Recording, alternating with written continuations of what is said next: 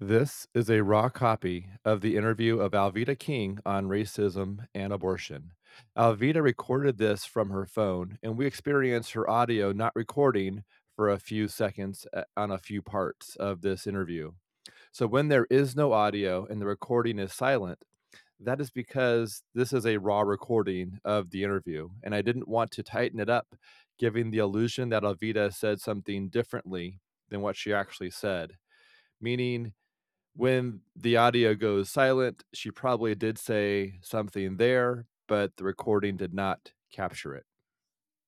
Welcome to the Pro Life Team podcast. I'm Jacob Barr, and I'm with Alveda King. And today, I'm going to be asking Alveda King questions about abortion and racism.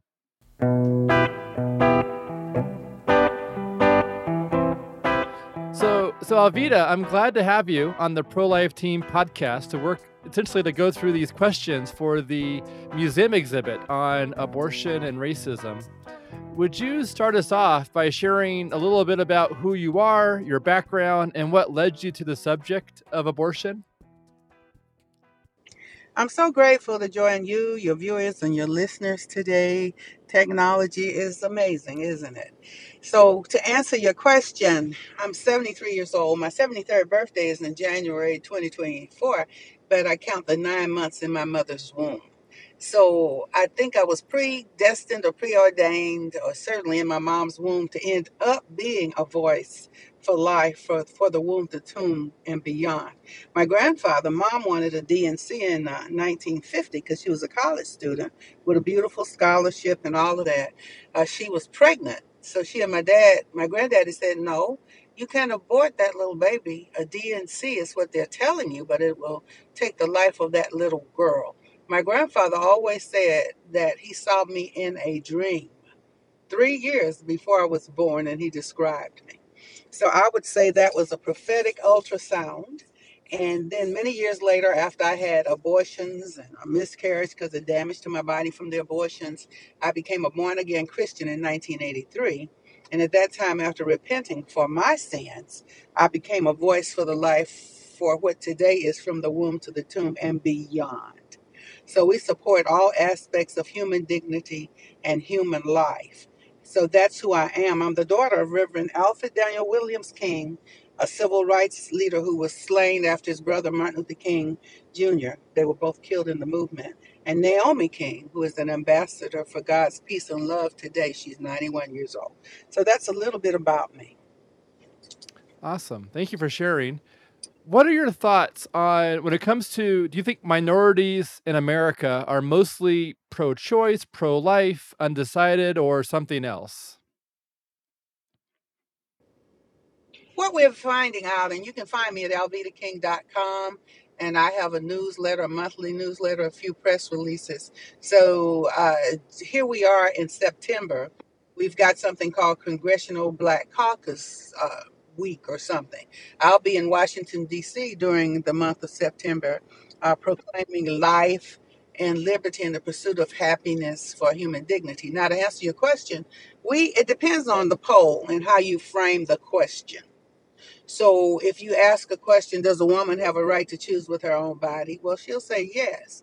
And uh, it could be framed by people who support abortion in asking that question. So people would, may have something that would say, "Oh, more people think a woman has a right to abort because we ask her, does she have a right to choose with her body? So it depends on how those questions are asked. But fair questions will usually reveal that most people, one, don't understand what an abortion is and what it looks like. And they did not know that abortion is available from the conception till nine months. So most people, when you begin to ask questions and to give them the picture of what abortion really is, you will find that more people support life and human dignity than the number of people who support abortion on demand. That makes sense. Um, so, race and racism are politically charged ideas that candidates often use to drum up votes, motivate their base, and demonize political opponents. When race is combined with the topic of abortion, candidates can swing a lot of votes in their favor by saying the right thing about race and abortion. In your view, how can black voters avoid being taken for granted and stay principled enough to navigate through the rhetoric and manipulation? When I was born again in 1983, that means I gave my life to Jesus Christ, not just going to church and saying Bible quotes and all of that. All that's important, but really sincerely realized that I needed help with my own life. One of the first things I said was a woman has a right to choose what she does with her body. The baby is not her body. Where is the lawyer for the baby? How can the dream survive if we murder our children? So I begin to ask that question. When I frame it that way, I say a woman really has the right to choose what she does with her body. The baby's in her body for nine months, like a slave on a plantation many years ago before slavery was abolished to a certain extent, because we have slavery with human trafficking today in the 21st century.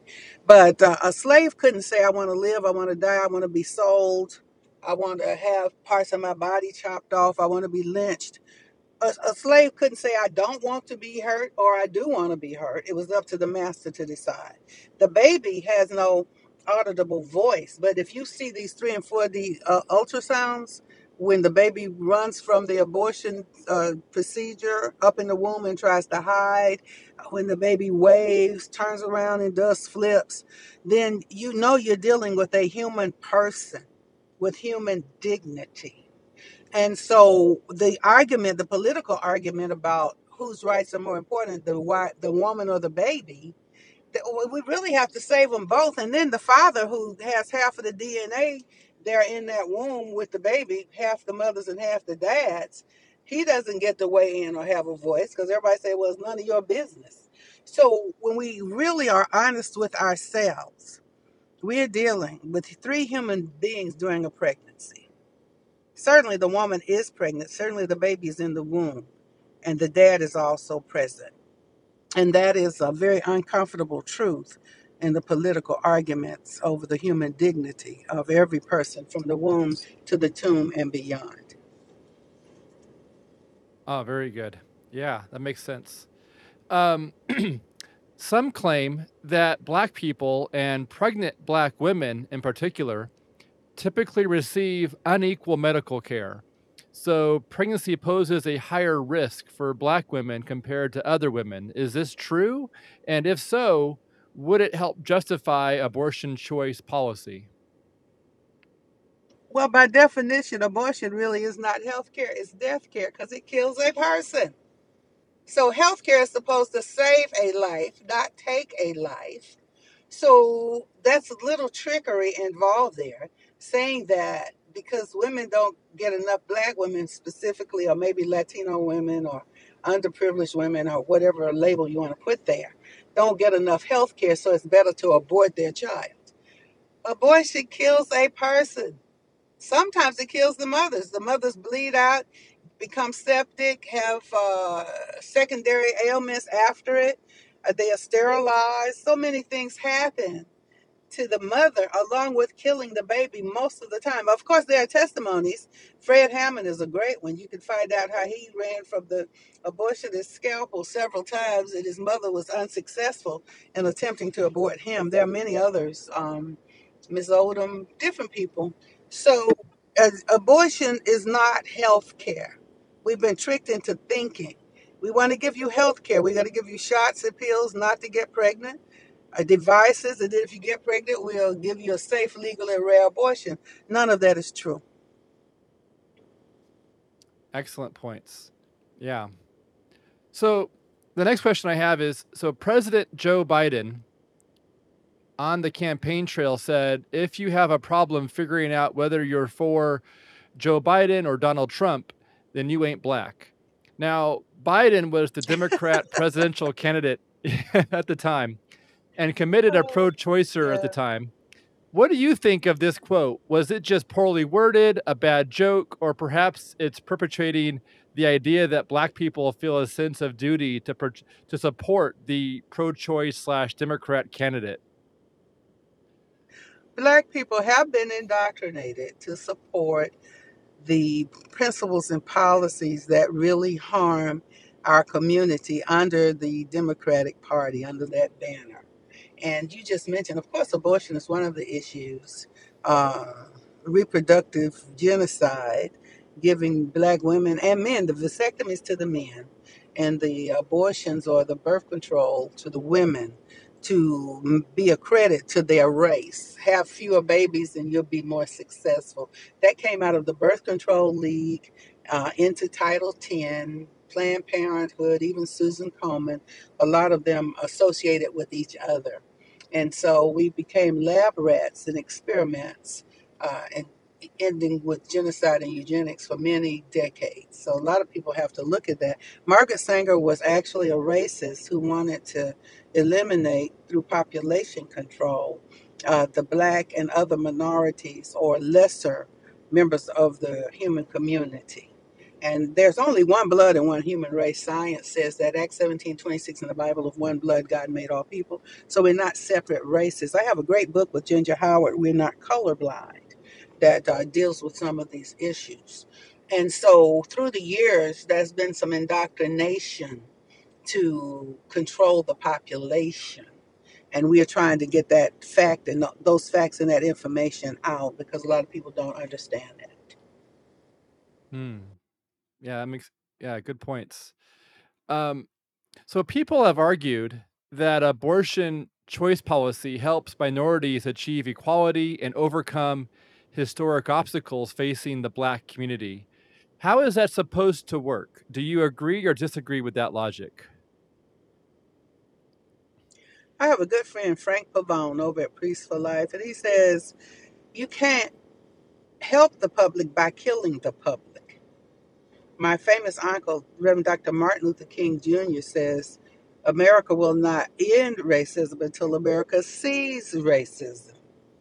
Uh, Pavone and I, and many others in our work, have gone to Washington, D.C., across the nation and around the world, showing the world what, he, what abortion really is.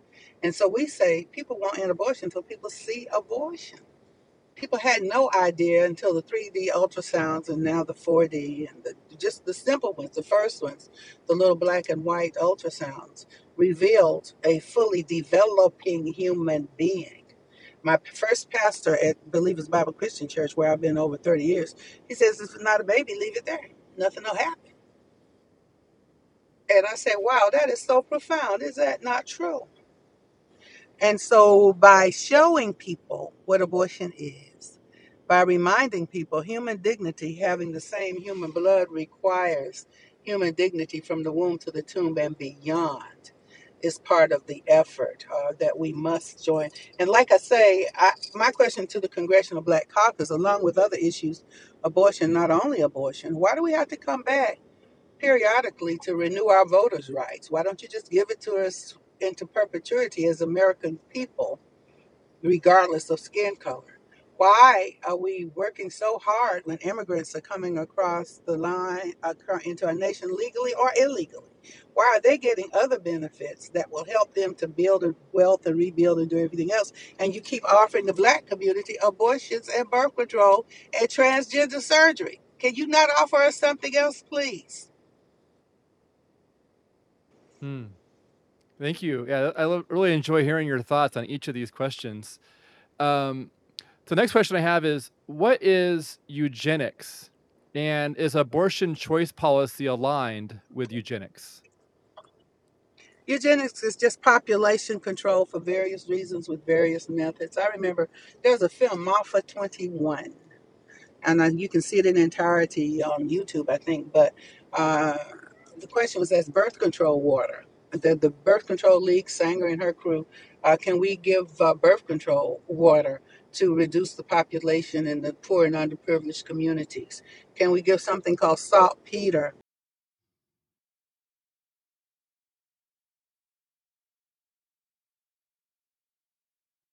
So let's just figure out ways to do that and control how many people are born in certain segments of the human population. You know, you don't need as many rich people. Let's have 10%. Uh, there's a 10%, then another percent of very wealthy people. Then you have the people who will serve the wealthy people. and then you go on down into what's called low hanging fruit. And let's clip some of that low hanging fruit and get rid of it. So that's eugenics in a nutshell. Margaret Sanger, founder of Planned Parenthood, would go around and lecture to members of the Ku Klux Klan and tell them how to eliminate uh, undesirables. And she said that uh, she compared uh, black people, Negroes at the time, to human weeds and useless eaters. So, uh, and other other people Mm. too, because with the Aryan race, you'd have to have the blonde hair, the blue eyes, and some other traits, and everybody else became less desirable, and you needed to control those numbers. That's what eugenics is. Hmm. So, who is Margaret Sanger, and what is the Negro Project? You'd have to look up Margaret Sanger, founder of the Birth Control League, which became Planned Parenthood.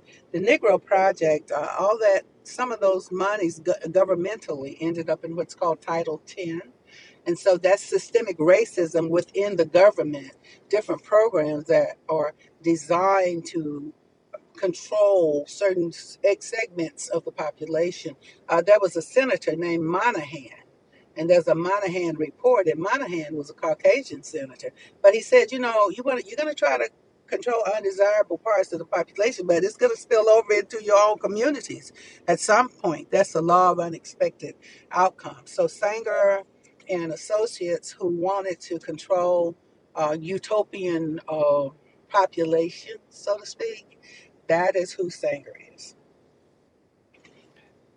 And then when it comes to the Negro Oh, the Negro Project, Project. I'm, yeah, I'm sorry. The Negro Project was okay. asked a project that offered free or cost-effective birth control, vasectomies to the men, and uh, hysterectomies or tubal ligations and things like that to the women, so that the blacks in America could become a credit to their race by not overpopulating their communities.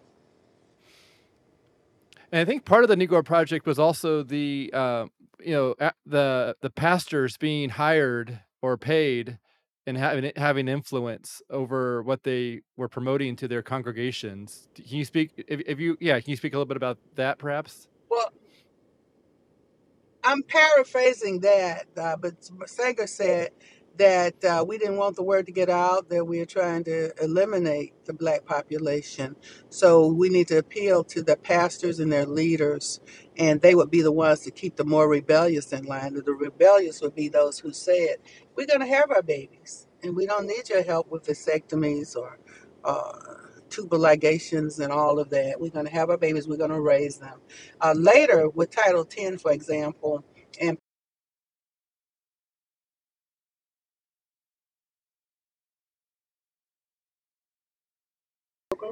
and they would get the money, 501c3, and um, if you preach the Bible, they're going to take your 501c3 away. But go ahead and take this grant.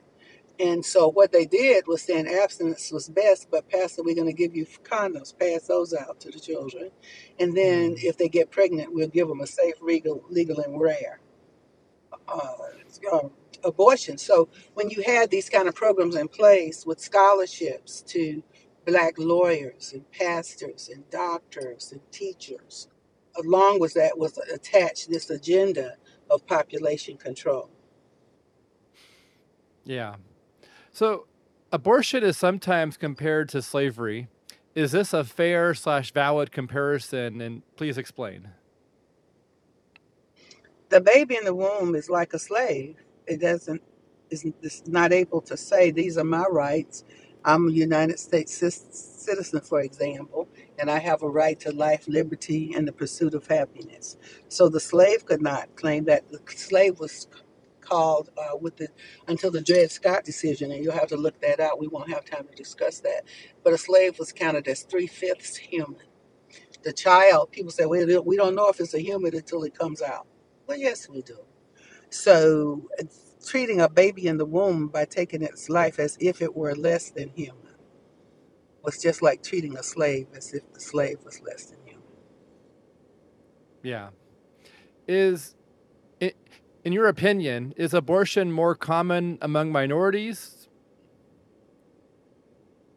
just by sheer numbers, not necessarily, because minorities are counted as uh, in the black community about 13, 11 to 13 percent of the population, but sometimes less. So there are more abortions by sheer numbers in all the populations, but statistically and strategically, according to the smaller population, there are more numbers aborted in the black population and so we are targeted. For example, uh, almost a third of the abortions happen in the black community, but we're not a third of the population. Is is a is race-based abortion legal in the United States? Abortion is legal in the United, in the United States from the womb to the tomb. Uh, and- well, from the womb until birth, not the womb until the tomb. Excuse.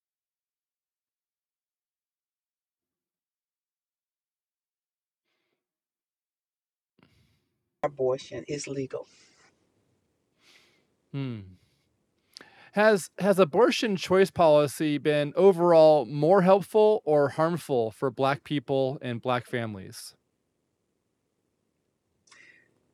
I would say abortion is harmful to three people when a woman is pregnant. Certainly to the child, sometimes to the physical body and the mind and the health of the mother, and to the dignity of the dad. So abortion is harmful to three people when there is a pregnancy. And some people argue that unequal outcomes prove that a policy slash practice is institutionally racist. In other words, if a policy hurts or helps one race slash ethnicity more than others, then that policy is racist. Along this train of thought, is abortion choice policy an example of institutional racism?